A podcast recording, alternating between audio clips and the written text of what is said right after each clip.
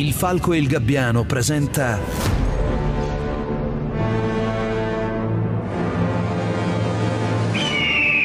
Chuck si vola. Di Enrico Ruggeri. Viale del Tramonto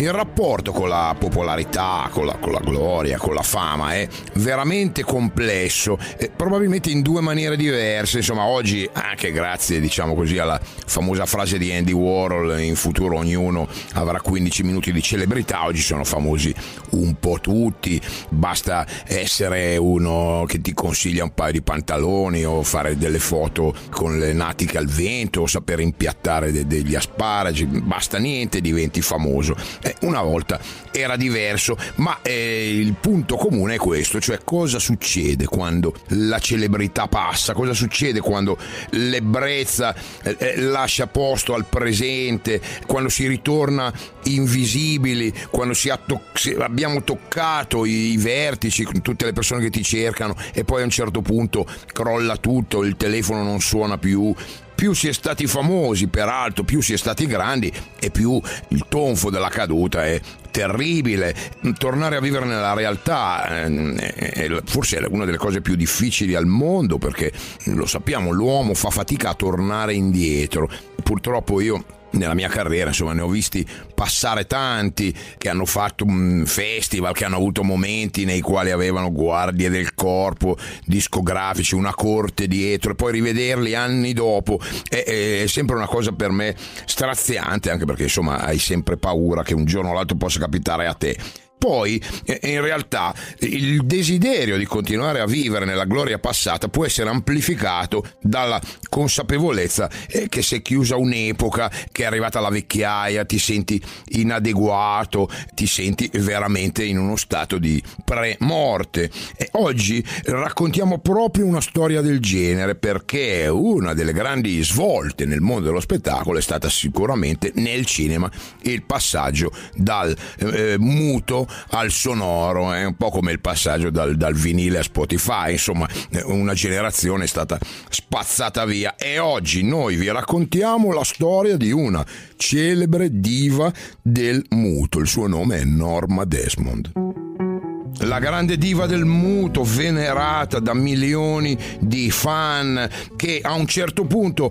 comincia a subire i colpi derivati appunto dall'arrivo del sonoro. Norma è incapace di accettare la fine della sua carriera, ma sta coltivando l'illusione di un suo ritorno e, e continuando nel frattempo a vivere, persa tra i ricordi della sua ricca e, e un po' fatiscente villa di Sunset Boulevard. Era quello un luogo strano una di quelle costruzioni solenni che inorgoglivano un tempo i magnati del cinema. Una casa abbandonata fa sempre un effetto sinistro. Questa poi era un rudere. Aveva l'aria di una di quelle vecchie gentildonne decadenti, cariche di antichi veli sdruciti e di cianfrusaglie fuori moda, che vivono isolate dal mondo fra fantasmi di un passato fastoso. E la descrizione della casa di Norma Desmond si sovrappone un po' a quella della sua proprietaria, gentildonna decadente, non indossa veli sdruciti, eh, non ha cianfrusaglie fuori moda, è una donna molto elegante, anche se in maniera teatrale, eh, sicuramente particolare, abiti lunghi, mantelli leopardati, eh, i bocchini per reggere le sigarette, il guardaroba da maliarda, eh, tipico di una donna che non si sta rassegnando al tempo che passa. Don donna che vuole ancora essere adorata dai fan, ma soprattutto da un uomo, da un uomo che in questo momento galleggia morto nella sua piscina. Il racconto di oggi è un racconto ritroso, si sa già come va a finire, ma è proprio per questo che vale la pena di raccontarlo, per seguire insieme da un lato la tragica fine di un uomo e, e dall'altro la parabola discendente della nostra diva Norma. Questo è il Sunset Boulevard, il viale del tramonto Hollywood. Sono circa le 5 del mattino. Arriva la polizia, la squadra omicidi col solito codazzo di cronisti. In una di queste sparzose ville è stato commesso un delitto. Lo leggerete sui giornali del mattino e ne sentirete parlare alla radio. Lo trasmetterà anche la televisione, perché questo è un fatto grosso. E nella faccenda c'è coinvolta una diva del cinema. Ma prima che gli altri vi raccontino questa storia del formandola, prima che i soliti gazzettieri alla caccia di scandali se ne impadroniscano, sono certo che vi piacerebbe sapere la verità, la pura verità.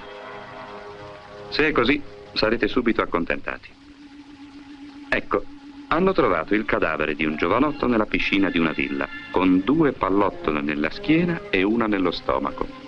Non si tratta di una personalità, certo, non era che uno scrittore di soggetti di poca importanza. Poveraccio, gli piacevano tanto le piscine. Beh, ora ne ha una tutta per sé, anche se gli è costata cara.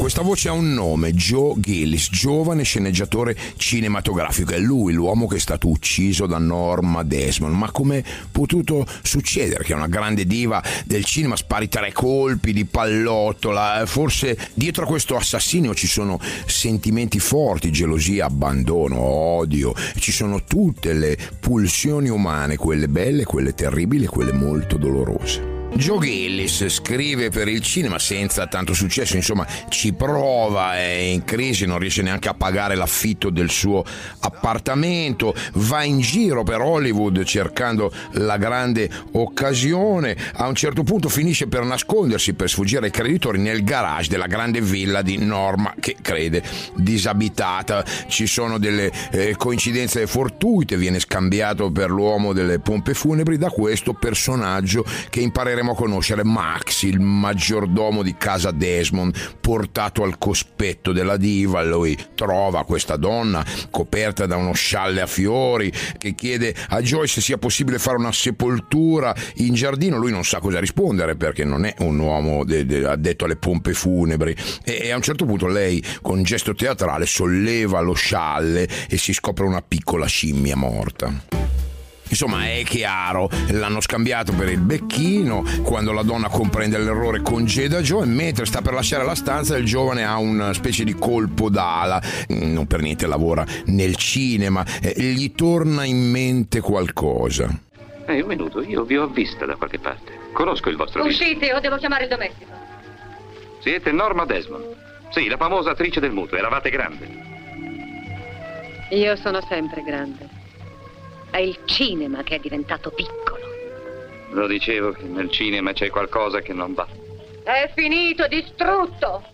Un tempo col nostro mestiere gli occhi di tutto il mondo erano stregati da noi, ma non era sufficiente per loro. Oh no, dovevano impadronirsi anche degli orecchi. Allora aprirono le loro bocche bestiali e vomitarono parole, parole, parole. Eh, quando ci si mettono gli uomini d'affari, voi comperatevi dell'ovatta e tappatevi gli orecchi. Guardateli nei loro lussuosi uffici, che belle menti. Avevano degli idoli e li hanno frantumati. I Fairbanks, i Gilbert, Rudy Valentino. Che cosa c'è restato? Il vuoto assoluto.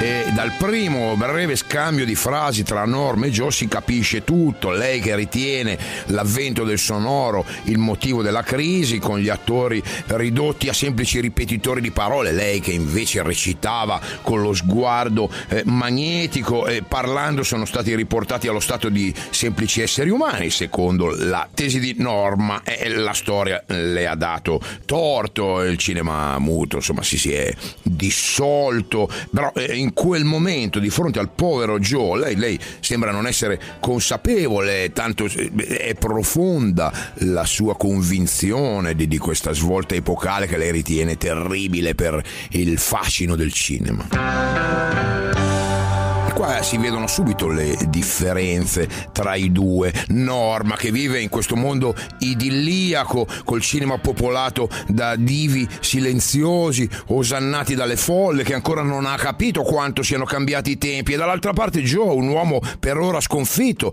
e cinico che conosce molto bene quanto il cinema sappia essere spietato, quanto ci siano centinaia di persone che, che, che, che si battono per afferrare anche un piccolo osso gettato pagato per terra dai produttori. Insomma, in realtà il paradosso è che Joe Gillis non ha illusioni e le stesse illusioni che invece sono ancora molto forti, molto tenaci nel cuore di Norma Desmond. E piano piano si forma una coppia, almeno per ora dal punto di vista lavorativo, perché Norma vuole reagire, sta scrivendo un copione. Si tratta di una storia, insomma, piuttosto ridondante, in stile Norma Desmond, la giovane Salomè, storia che culmina con la danza dei sette veli, con l'uccisione di Giovanni Battista. Salomè ovviamente dovrebbe essere lei e lei su questa parte e su questa storia ha riposto tutte le sue speranze. Lei con questa sceneggiatura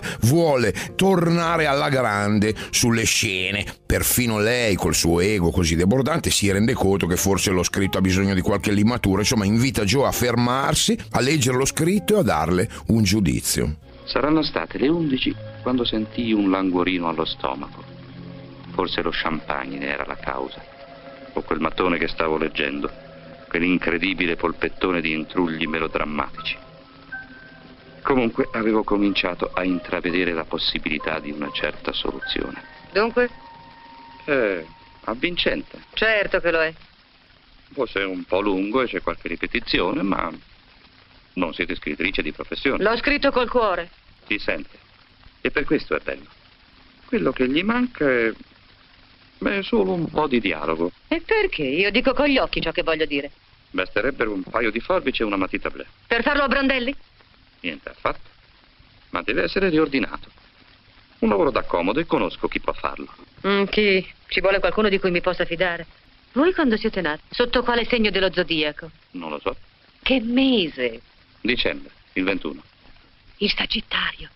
Dei nati sotto il Sagittario ci si può fidare. Insomma, Joe ha trovato un lavoro. A giudicare dalla villa, Norma sembra una donna ancora eh, ricca, eh, eccentrica al punto da assumere un uomo appena incontrato, con nessuna referenza, eh, ha solo una bella parlantina sciolta e, un bell'aspetto. Insomma, tutto sembra eh, facile. Alla fine per Joe si tratta di rendere presentabile questo polpettone scritto da Norma. Insomma, Joe comincia a frequentare la villa, le stanze polverose, il torvo domestico tutto fare, Max, Norma e Max, due figure che sembrano veramente venire da un passato remoto polveroso, ma a Joe tutto questo interessa relativamente. Eh, adesso ogni cosa gli viene concessa, è entrato nelle grazie di Norma Desmond, può bere champagne, può mangiare caviale, e certo c'è un prezzo da pagare, apparentemente il prezzo è piccolo, avere Norma intorno, eh, però questa presenza col passare passare del tempo diventa sempre più incombente.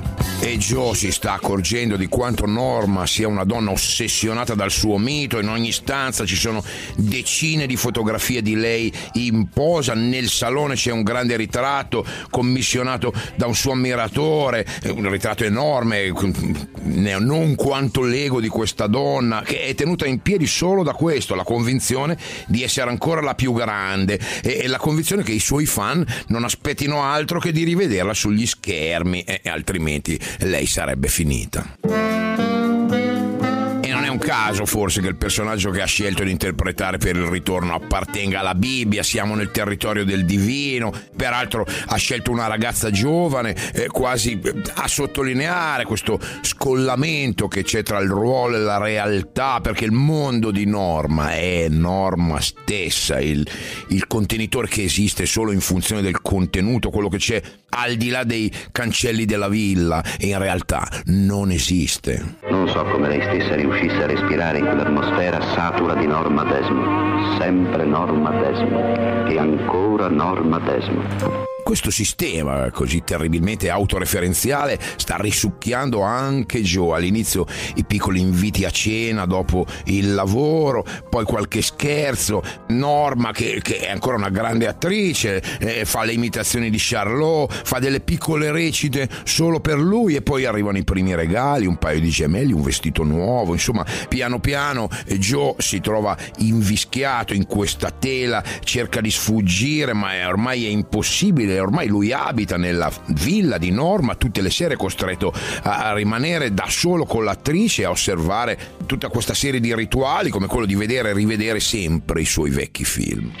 Due o tre volte alla settimana Max alzava un grande dipinto ad olio, dono di un vecchio ammiratore, e si doveva assistere a una proiezione. Era meglio che uscire di casa, lei diceva. La verità è che lei aveva terrore del mondo vivo terrore che le ricordasse il tempo che era ormai tramontato. A volte durante il film mi agguantava il braccio o la mano, dimenticando che era un suo impiegato, e fremeva e andava in estasi per quell'attrice che si sdilinquiva sullo schermo. Ed è superfluo che vi dica chi era quell'attrice. Erano sempre suoi film. Non voleva vederne altri. Straordinaria, non è vero? E niente dialoghi. A noi non occorrevano i dialoghi, bastava il volto. E dove, dove sono oggi i volti d'un tempo? Mm, forse uno, la Garbo. Mm, questi idioti produttori, questi imbecilli. A dove hanno gli occhi? Hanno dimenticato cosa deve essere una diva? Io glieli insegnerò perché io trionferò ancora.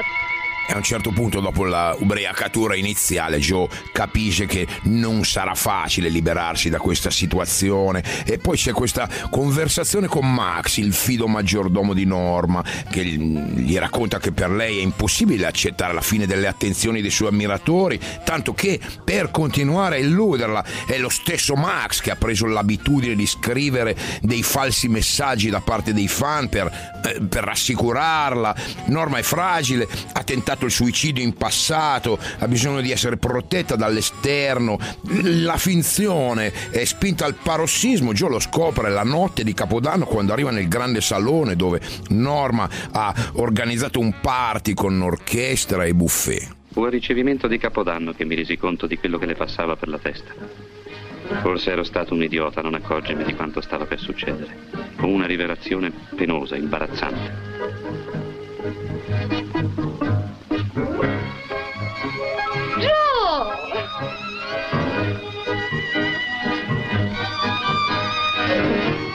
Siete assolutamente divino. Voltatevi. Vi prego. Su, presto. Perfetto. Che magnifiche spalle. Adoro la vostra linea. È tutta imbottitura, non vi illudete. Vedete, per me vestirmi da sera significa indossare un semplice abito blu. Non mi piace il bottone dello sparato, meglio una perla, una splendida perla scintillante. Guardate che non porterò gli orecchini, eh, vi avverto tutto. Oh, carina.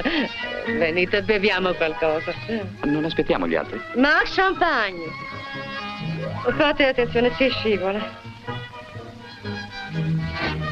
Al nuovo anno. Sono passate le dieci. Ditemi a che ora devono arrivare? Chi? Gli altri invitati. Non ci saranno altri invitati. Non ho voluto che altri godesse di questa serata stupenda. È solo per voi e me. Ah, State vicino. bene.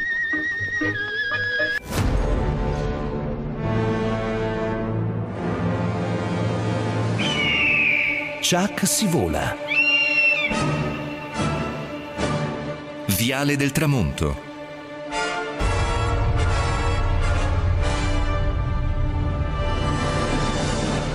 C'è un lungo viale ornato da palme che attraversa Los Angeles, che costeggia Beverly Hills e le eh, ville delle star, quelle che da casa riescono a raggiungere facilmente, e, e gli studios di Hollywood. È una strada particolare, molto particolare, lunga, che ha visto gioie, dolori, trionfi, cadute, astri eh, nati e stelle tramontate. E d'altra parte, insomma, si chiama Sunset Boulevard, il viale del tramonto. E su questo viale c'è anche la villa della grande diva del cinema muto Norma Desmond, l'attrice che ha conosciuto la gloria senza pronunciare una sola parola e che adesso è stata zittita dall'avvento del sonoro. La diva che attende solo la sua rivincita, vuole tornare a risplendere, ma vuole anche trovare l'amore dei fan e vuole farlo grazie al suo sguardo, alle emozioni che lei è convinta di poter comunicare ancora coi suoi occhi. E poi c'è l'incontro delle grandi illusioni, il giovane spiantato sceneggiatore Joe Gills,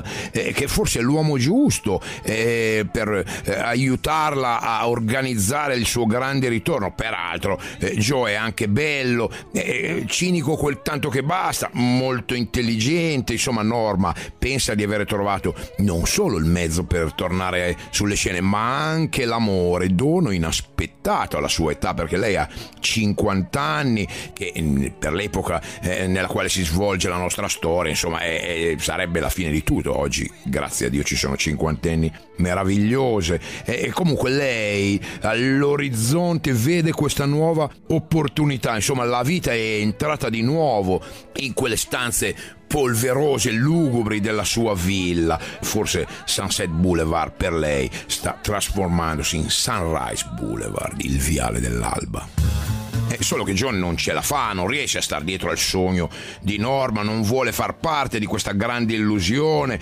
lascia la casa di Norma, chiede al suo amico Artie Green di ospitarlo per qualche giorno e qui incontra la ragazza di Artie, eh, si chiama Betty, eh, lavora nel mondo del cinema, come Joe, come Artie, si sta facendo eh, le ossa, sta cercando di fare di tutto, lei sogna di fare la sceneggiatrice e forse questo sogno comune rende vicini i due, vicini non nel senso malizioso del termine, semplicemente vogliono scrivere una sceneggiatura assieme. Insomma, Joe pensa che la sua vita potrebbe rimettersi in carreggiata, anche lui adesso ha un sogno da perseguire, ma non è quello di Norma, donna con la quale lui non ha fatto i conti.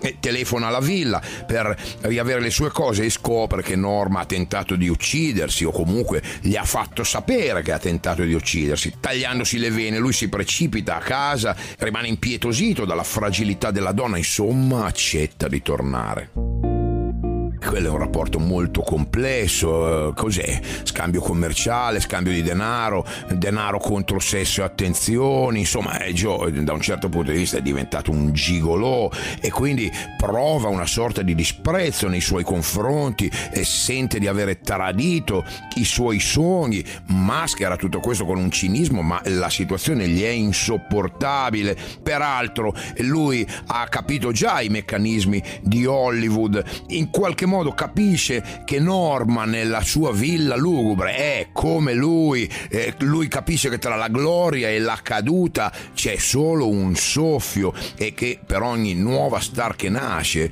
ce n'è una che è stata messa da parte. E Joe ha la prova più volte di questa legge spietata, per esempio quando Norma Desmond va alla Paramount a trovare i vecchi amici, arriva in pompa magna con la sua Isotta Fraschini del 20 29 foderata in leopardo, guidata dall'imperturbabile Max, ma tutto questo non basterà a farla riconoscere da un giovane usciere degli studi Paramount.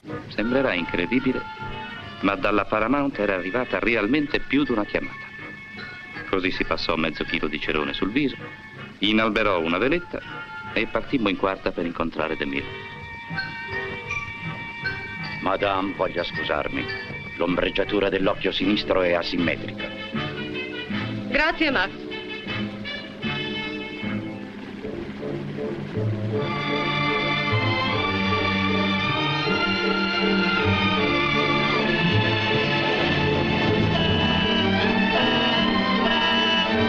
È questo fracasso? Ehi! Cerchiamo il signor Demir. Aprite il cancello. Demir sta girando. Avete appuntamento? Non ne abbiamo alcun bisogno noi. Madame è Norma Desmond. Norma chi? Norma Desmond. Jonesy! Ehi, Jonesy! Sì? Ehi, ma quella è Norma Desmond. Come state, signora Desmond? Aprite il cancello. Certo, signora Desmond. Presto, Mac. Non si può passare senza il permesso, lo sai. Norma Desmond può. Apri. Dov'è che Demil gira? Teatro 18, signora. Grazie, Jonesy. E insegnate al giovanotto un po' di creanza. Ditegli che senza di me sarebbe un disoccupato, perché senza di me non ci sarebbe la Paramount. Certo, signora Desmond. Avanti, Max. Joe ha iniziato a condurre una doppia vita. Di giorno si presta al folle e delirante gioco di Norma e poi di sera si incontra di nascosto con Betty per scrivere la sceneggiatura di un nuovo soggetto perché entrambi sperano che questo possa aprire loro le porte di Hollywood. Joe torna a vivere, poi Betty è carina, fresca, probabilmente si sta innamorando di lui. Posso dirti che hai un buon profumo? Forse il mio nuovo shampoo. Non è lo shampoo. Sa piuttosto di fazzoletti di lino lavati di fresco. Sa di prato, di spiga. Quanti anni hai? 22. Bello. Che c'è di meglio dei vent'anni?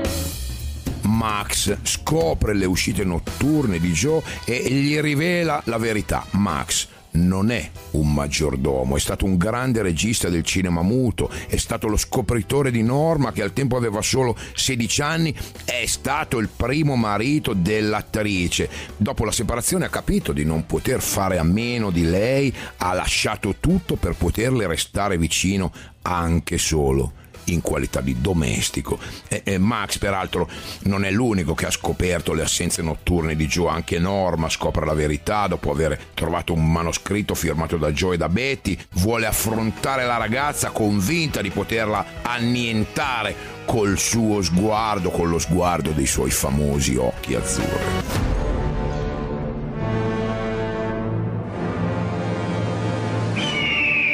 Chuck si vola.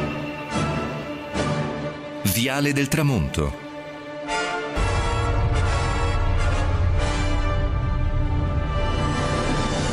Siamo all'ultimo atto della storia della grande Norma Desmond. La diva ha capito che Joe vede un'altra donna che forse se ne sta innamorando e allora vuole prendere la scena e invita Betty a venire a vedere dove vive il suo amato. E l'incontro a tre si svolge a casa di Norma. Joe è disgustato da, da, da, se stesso, dalla situazione.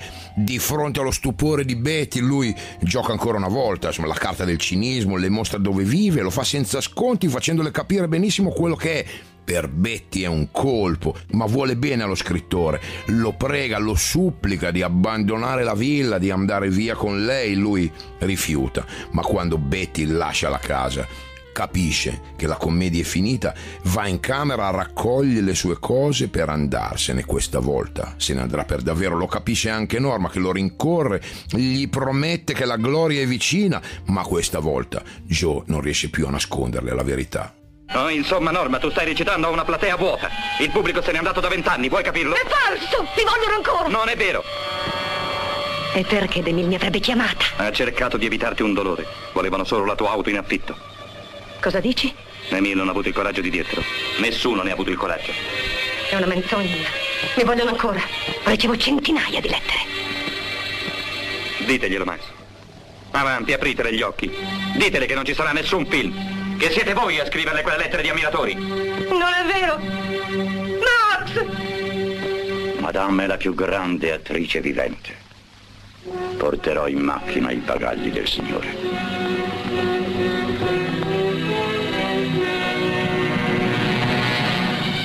Sentito? La più grande. Tu sei una donna di 50 anni, apri gli occhi. Non c'è niente di tragico ad avere 50 anni, se non se ne vogliono avere 20 a tutti i costi. Io sono la più grande attrice vivente.